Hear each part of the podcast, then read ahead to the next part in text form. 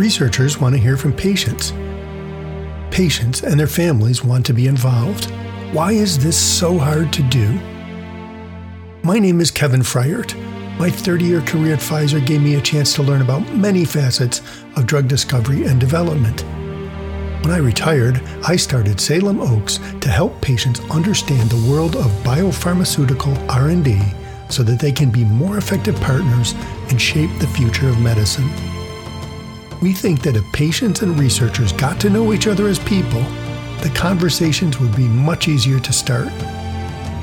Each month on Improbable Developments, I will interview scientists, investigators, and patients who are actively working in medical research and development. Our goal is to help patients and those who care about them to get to know the kinds of people working on their behalf.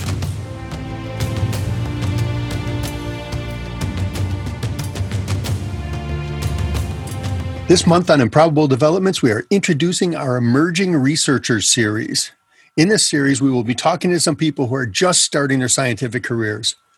Our hope is by hearing their stories, including their ambitions and worries, you will be able to learn more about what it takes to pursue a career in science.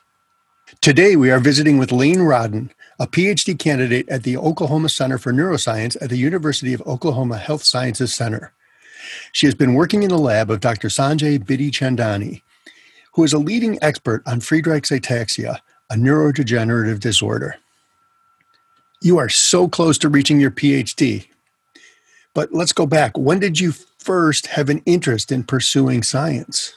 Really, as far back as maybe middle school, as far as I can remember, I've always just been so intrigued with science in general, and specifically Uh, sort of human physiology. I remember my parents would take us to bookstores, and I would always be, my, my siblings would be over in the, the kids section or whatever, but I would be in the back looking at human anatomy atlases. And I, I was just fascinated by what was underneath the skin that we can't see for humans, and uh, sort of just developed that love for science over time through middle school, through high school, um, and then decided to formally study science when I went to college. So what did your parents do? Did they have interest in science or work in science at all? Yeah, so my dad, uh, he worked in computer I T, but definitely had a love of science all his own. And I think uh, tried to sort of hand that down to me over the years. And I think that it definitely worked. Uh, he always strongly encouraged me to participate in science fairs through middle school, um, any kind of research experience that I could get. He, he was all on board for that. So where did you go to school for your undergrad, and, and what did you study? For college, I went to University of Oklahoma, and this is in Norman, Oklahoma, and I studied biochemistry. And why biochem? Well, I think my first science love was always chemistry. That's something that I sort of discovered in high school and just really kind of grew with me as time went on. But I always, I always did have this interest in biology, and at this point, sort of started becoming more interested in pharmaceuticals and drugs and human diseases, and started kind of poking around and learning more about um, how, specifically with genetic diseases, how uh, just a very small change in the genome. So after I started learning about the genome and D N A, just learning that a very small change can cause such a devastating effect was just absolutely fascinating to me. And I wanted to know more about it. So as you were going to school in your undergrad years, what experiences sort of shaped your thinking about what your next steps would be after you graduated? Yeah, so uh, to be completely transparent, I changed my major a few times in college. Um, maybe I'm not the only one that did that. Uh, so, so I started off thinking I wanted to go to medical school. And so I was studying chemistry, uh, doing pre-med. And then at some point, something switched, and I, I think I learned a little bit more about what doctors and physicians actually do, and decided that I didn't really like that as, as much as I originally thought. And uh, so I had a phenomenal advisor at University of Oklahoma, and he suggested, you know, why don't you go do some, uh, some science research in the, the research center that we have on campus. And so he connected me with a few professors, and uh, I was fortunate enough to be able to do research for a couple of years in a lab on campus, and I just absolutely loved it. What'd you love about it? I loved the discovery part. I loved that we were studying things that nobody else in the world knew the answer to. I loved that uh, there was a, a creativity aspect where, uh, you know, our project sort of focused on a central question, but we were able to individually use our own creativity to short, sort of shape where the project went and what kind of experiments that we would do. And with that also comes the responsibility of uh, owning up to when things don't work and problem solving. And uh, so it's kind of like a big puzzle. I think that's a big part of why I liked it. Being a biology major myself, when you go through the labs, the experiments that you do when you're taking a laboratory course, you know, you're taking microbiology or anatomy or whatever, the things you do there, there's an answer you're supposed to get. You're repeating somebody else's experiment. You're following a recipe. But what you're talking about is there is no recipe. There's just questions. And it's, it's a lot of fun. And it's also, you, you can say, oh, it didn't work. And it's not like your grade just dropped. No, it didn't work. Now you just have another problem to solve, and it's okay. That's what happens. Where I can remember in my undergrad career writing several lab reports saying, well, I think I had a technical error because the answer didn't really come out like it was supposed to. And, and then have to explain the theory. As you approach graduations, what options were you weighing and what drew you toward your current work? I think really the research experience shaped what I ended up doing next. I I was having a great time in in the lab during college, and I wanted to do more of that. Uh, so so I looked into different programs and found the one that I was in now. Looked at the the course list and uh, also noticed that at so for college I was at the the University of Oklahoma um, undergrad campus, but we also have a medical center. And the research that goes on at the medical center where I'm at now is uh, obviously a, a little more medically focused, um, which again is something that I've I've always been fascinated with. And so looking at the research labs, uh, thinking about different projects that I could do, and uh, looking at the classes that I would take with this program is really exciting to me. So I decided to apply. Great. And how does the program work there at Oklahoma Health Sciences Center? The program works, I think it's similar to most um, biomedical PhD programs in the U S. It is uh, a, ba- a straight bachelor's to PhD program, and it's usually about five or six years. So the first year, there were, or I think around twenty students in my class, and we all take sort of core molecular and cell biology classes that are taught by the professors. During that time, we're also doing what we call rotations in labs. And so uh, students will choose three or four different labs, and they'll spend Uh, so, something like six weeks in each lab. And it's sort of to try out the lab, to see uh, what's the culture of the lab, what kind of projects are going on here, um, what kind of experiments would I be doing, um, how does this mentor uh, sort of run this lab? Is this person sort of in the lab and really hands-on, uh, or is this person more uh, sort of hands-off? Is it a big lab? Is it a small lab? There are a lot of considerations, and they're all important for deciding where you're going to spend the next really intense five years of your life. Uh, so that's the first year. And then after you make the big decision, the rest of the time um, is more like a job instead of school. You, uh, you're not in formal classes anymore. You're just going to the lab every day and you're working on your research project. Um, you're doing lab experiments, you're analyzing data, you're putting together presentations and going to conferences um, until it reaches a critical point where Uh, your committee decides that you are finished. They just call you and say, surprise, today's the day. No, that's there's, right. There's much more, into, much more that goes into it. So, so how did you end up working on Friedreich's ataxia? So I actually didn't know anyone that had Friedreich's ataxia before I started this. I'd never heard of Friedreich's ataxia. Um, the story is kind of interesting. So when I was still in college, I uh, enrolled in a summer research experience at the campus that I'm at now. And this was for undergraduate students to see if they were interested in this PhD program. And the lab that I was blindly assigned to, which is how it worked, uh, was actually next door to Doctor Bidichandani's lab, the lab that I'm in now. And I loved the lab that I was in. It was great. It was more um, basic science. It was uh, sort of protein biochemistry, which is what my skill set was at the time. Uh, but I would peek in next door every now and then and see um, the projects that were going on in Doctor Bidichandani's lab, which were more sort of human disease focused, which uh, com- I keep coming back to that, was always just really fascinating to me. And so while I loved the, the basic uh, sort of really important structural biochemistry stuff that I was doing, I I wanted to know more about genetic diseases and, and human disease research that was going on next door. And so that's that's sort of how I met him and was introduced to Friedreich's ataxia. And then when I when I started graduate school the next year after that program, uh, his lab was one of the labs I chose to do a rotation in. And it just sort of solidified what what I had been interested in that summer before. Um, it, the, the project was just absolutely fascinating to me.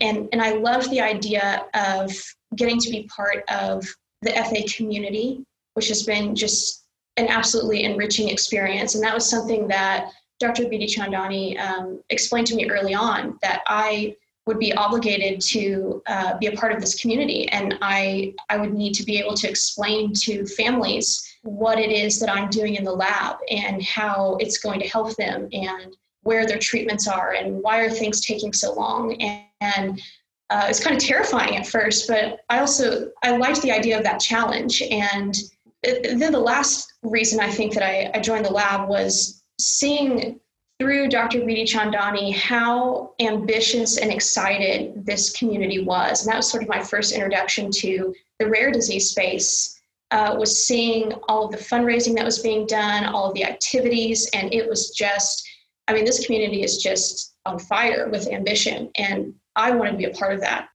Yeah, it's very attractive to, to someone with a curious mind. You get into the rare disease community writ large, and you, you feel this energy that's that's happening, and you just want to tap into that energy and say, how do I become part of that, and how do I help? For Friedreich's ataxia, F A, it's it's a special community. They're very close. Um, very few people have it, about fifteen hundred in the U S. So you get to know them, and, and you get to know those people, and they're also looking forward to finding a treatment. And they're also looking forward to finding a treatment, maybe not for themselves, but for people who are coming after them.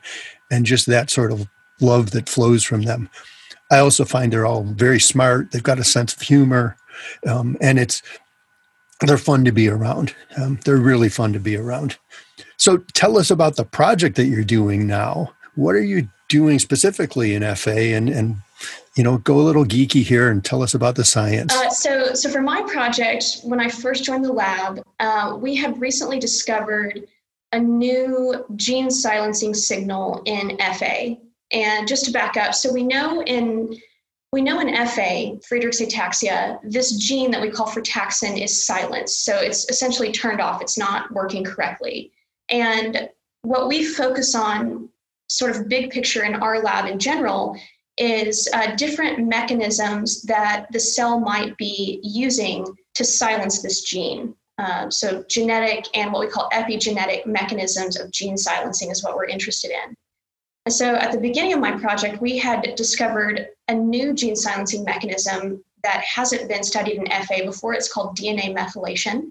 And D N A methylation is a classic gene silencing signal that cells use for silencing genes, and not just in disease. So this is an important part of just regular physiology uh, during development, or for tissue-specific expression of genes uh, for, during stress responses, et cetera.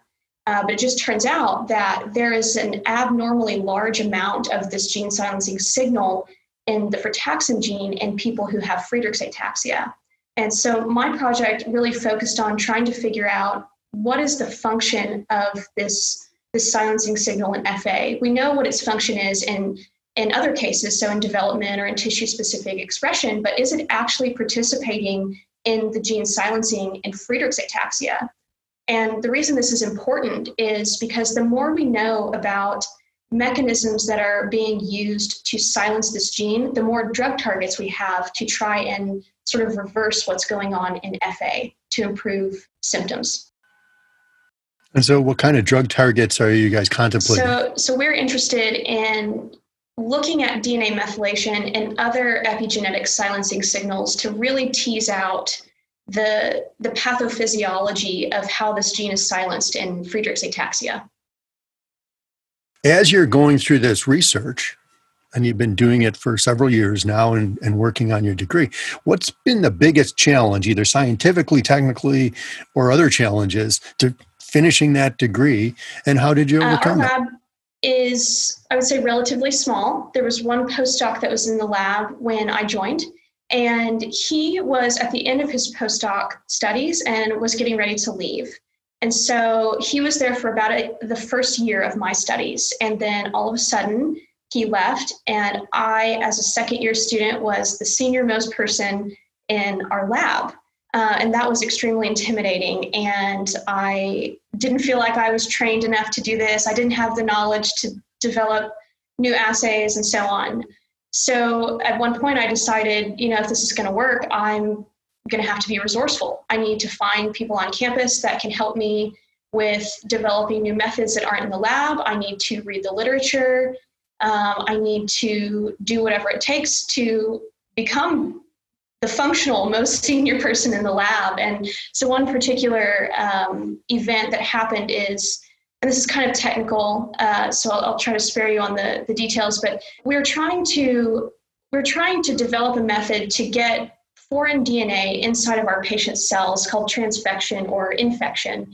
And it turns out that the cells that we use, they're usually skin cells or blood cells, are particularly difficult to manipulate. Uh, they really don't want foreign D N A inside of cells. So instead of the sort of typical methods that I was familiar with and that I had learned uh, previously, we needed to develop a viral system to infect these cells, which is a little more of a potent way to convince the cells, if you will, to take up this foreign D N A.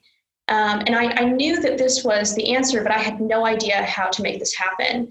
Uh, so I went to the literature and I found fifty different protocols for the right way to do this and was just absolutely drowning. Um, but lucky for me, everybody on our campus is really collaborative. And so I was able to find a researcher Uh, who's an expert in, in lentiviral infections, and called him up and said, hey, can I come shadow you for a day? He said, absolutely. Um, he gave me all of his protocols, and it really, it cut down on the amount of time and frustration that I think it would have taken me to uh, figure out how to do that. And so in the end, it worked. And now we're able to manipulate these patient cells in ways that we were not able to before. That's a very good example that you use, because you showed problem solving, you showed initiative, you showed curiosity, you showed the ability to to research and then ask for help, um, which in a collaborative world, that's what many people don't learn how to do, is to ask for help. And once you learn how to ask for help and you get help and you say, wow, that problem's in the past. What's the next one? And you can just keep building on that. So when do you expect to be finished with your with your doctorate? So at this point, it's still kind of a moving target, um, but I, my best estimate is probably end of January or beginning of February. That's what I'm aiming for. Um, we are finishing up a publication, and after that, I will be in full thesis writing mode, and um, it's just a matter of finishing up the thesis and doing my final thesis defense presentation.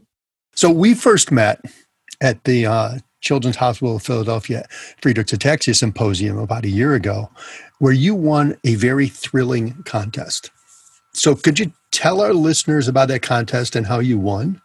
Yeah, definitely. This is uh, one of my favorite types of contests. So so this contest, people will call it a flash talk, or some people will call it a three-minute thesis.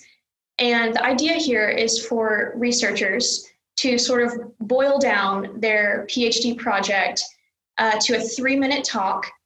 You get no PowerPoint presentation. You get one static PowerPoint slide to help you with visuals. And the last thing is uh, you're presenting to a non-science audience. So the point is to, to really sit back and think about what it is that you're doing.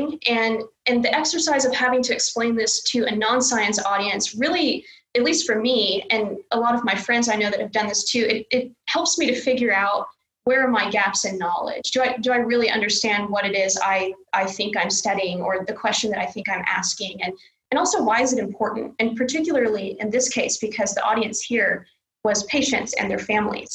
Um, and so so they're, this, this patient community is very engaged, as you say, and smart, and they are interested in the science, but I think more so than that, they want to know, what does this mean for them? Why am I spending all of this time in the lab doing these experiments.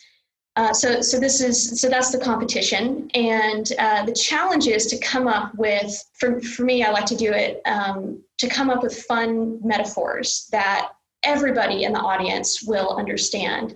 So, I think in this particular case, I used a cell phone uh, to explain my my thesis project, and um, I think the audience understood it and had a lot of fun with it. Uh, so, it was a success. It it was. Amazing the way you used that metaphor and captured some of the kind of deeper understanding of F A. You know, you talked about energy loss and energy management and, and all of that by using, you know, the battery power level that's there still. You talked about other parts of it and how, you know, things aren't functioning because you've got this other thing going on. Everyone was like, wow, this, you nailed it. And what was, for me, what was really amazing, it's a three-minute timer was on. And I think you hit it at like two minutes, fifty-nine point eight seconds. I mean, it was like you just went, drop the mic right right as the timer ended. It was very good.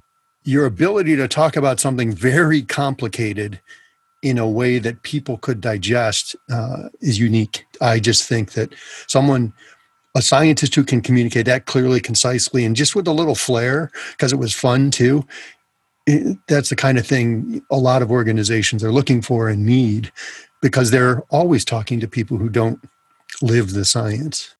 Speaking of, you know, maybe looking for opportunities here, what are you seeking to do for a living after you do get that degree?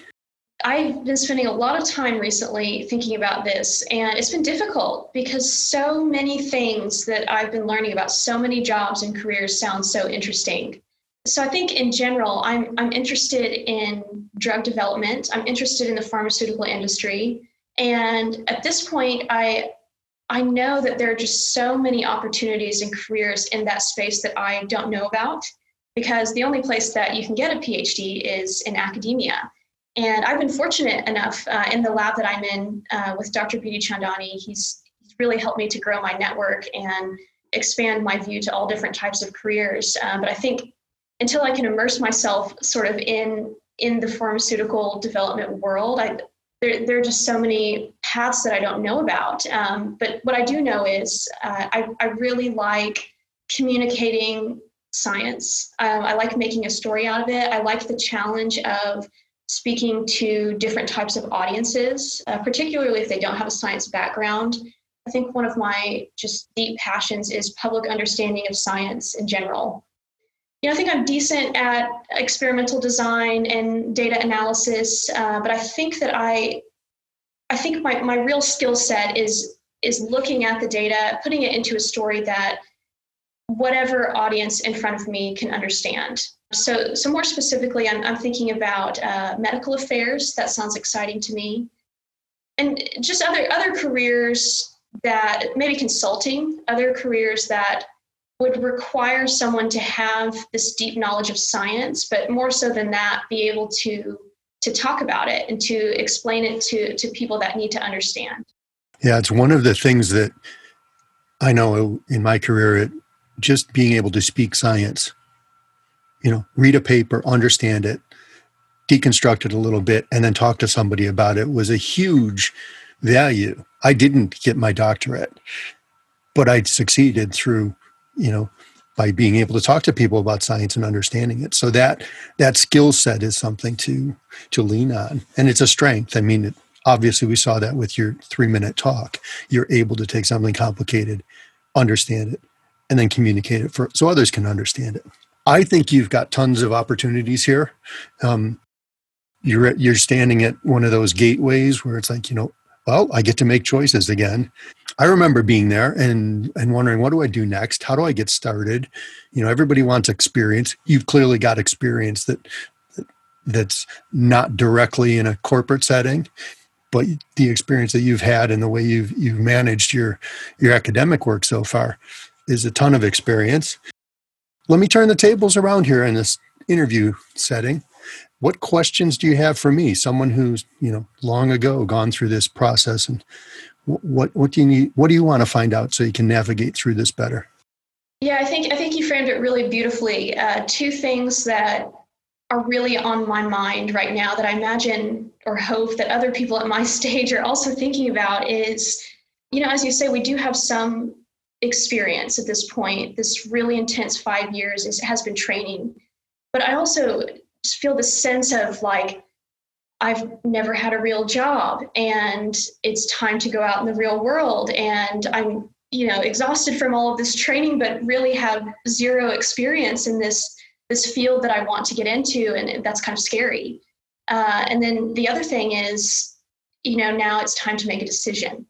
And I feel like I'm sort of at this fork in the road, so to speak. And if I go down this path, I will end up here. And if I go down this other path, I may end up in another place. Um, and it, it just seems like there are a lot of really big decisions to be made right now. And I'm wondering from you, what's What's the biggest mistake that you see people make at my stage when, when they're trying to figure out what to do next? So let me address the first thing that you said about, you know, that stepping into the real world of work. Training continues. Training happens throughout your life. If you if you remain a continuous learner, life is exciting and, and opportunities just keep opening up. So it feels like you're finishing training. You're just moving to the next year, the next step. And so to get to your second question, I think that picking a job which helps you continue that training, to start to apply what you've learned, um, is is is a, a decision factor to weigh in there. What how does this how does this take me to the next step of something I've not done? I don't don't want to go to something that I'm just comfortable doing. And I think that's the biggest mistake I see people make is they come in, particularly at a P H D level, and thinking they've got it solved. They've done it. They've they've just accomplished this huge human achievement of adding knowledge to the world. But then they get dumped into a culture where there's all sorts of other pressures and things happening. And so I think that the biggest mistake is to to, to like assume you've got it done and that everything is about what you've been studying. Because it's not about the what you've been studying. It's been, what did you learn about studying things that you can now apply to these other important problems that whatever employer has in front of you? I think that, you know, locking in on something and saying, I'm always going to be working on this can be can be difficult um, and problematic. I think another sort of mistake, or a place where you've got experience and you explained how you dealt with it, which is you were the second, a second year student and you were the senior person in the lab. And that gave you a little bit of a, you know, how do you supervise? How do you help others? How do you mentor others? I think that there's not a lot of training around that, but that's one of the skills that people come in and assume because they've done this other thing, they can just supervise. Well, actually, you got to work on that one pretty pretty diligently to get your, your lab or your group or whatever it is that wherever you end up, you know, working well. And that's whether you're a supervisor or not. You got to build those people skills. I have total confidence that you've got the underlying people skills. It's now refining it with experience. The other thing is maybe looking too far down the line. Like, where do I want to end up? Like at, when I'm retired, too much is going to change then. I would think about it as, you know, I've got a decision. There's a couple options I have here. One, which is one that'll take, advance me, grow me, uh, help me to the next job. So like look a little ways down the road to the next job. Where could it lead to? And then weigh between, well, if that one leads me to, to X and this one leads me to Y and that one leads me to Z, have I cut off any options with any of those? So look at it the other way. Like, have I taken myself out of play for something? You never really have, because you can always go, you know, rewind a couple years and, and start over. To kind of have those in mind. Uh, you can find yourself, you know, on a great career track that you didn't want to be on. And that's not fun. You know, when you say, oh, wow, I'm going to, I'm going to be, you know, the best, you know, at something that, that I really don't like doing. Don't do that. Follow follow passion, follow curiosity. My wife always was amazed at how enthused I was about my work. And she could tell when I had lost that enthusiasm, when it might have been time to start, you know, checking out what jobs were posted and maybe make a switch or maybe go get more, more schooling, because the joy would go away. And so that's something to also keep in mind, is that's going to happen. Each job will run its course and it'll be time to do something new. So none of this is permanent. You're not going to be a, you know, entry-level P H D scientist forever. A couple years into it, you're going to say, oh, another decision, more options. What can I do here? So I, that's what I just advise. Keep your eyes open and and keep having joy at work, and one, and worry when you don't have joy at work. Yeah, it's comforting to hear that, especially the part about uh, taking this decision as sort of bite size instead of planning what do I want to do right before I retire, figure out the first job and then maybe the second one. Yeah, and it also, speaking of that, so the at the end of retirement or even later, you know, when you're when you're saying goodbye to your family from life, you know, that's the kind of thing you think about long term. What what do I want people to remember me for?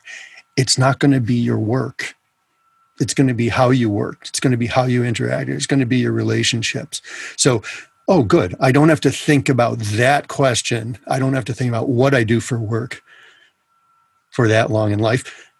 I just need to bring that answer of how I work, you know, what, what your values are, all the way through every job that you, you work on. That will predict great success if you stick with your values and you're comfortable in your skin at all times. So I want to thank you so much for spending time and sharing with us today.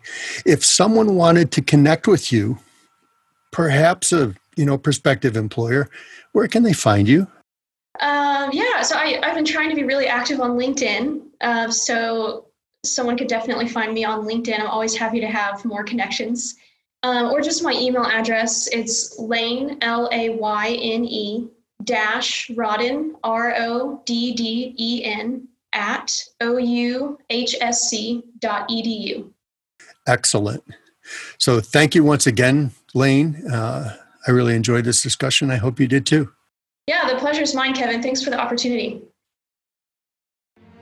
Please subscribe to Improbable Developments wherever you get your podcasts, and tell your friends to give us a listen.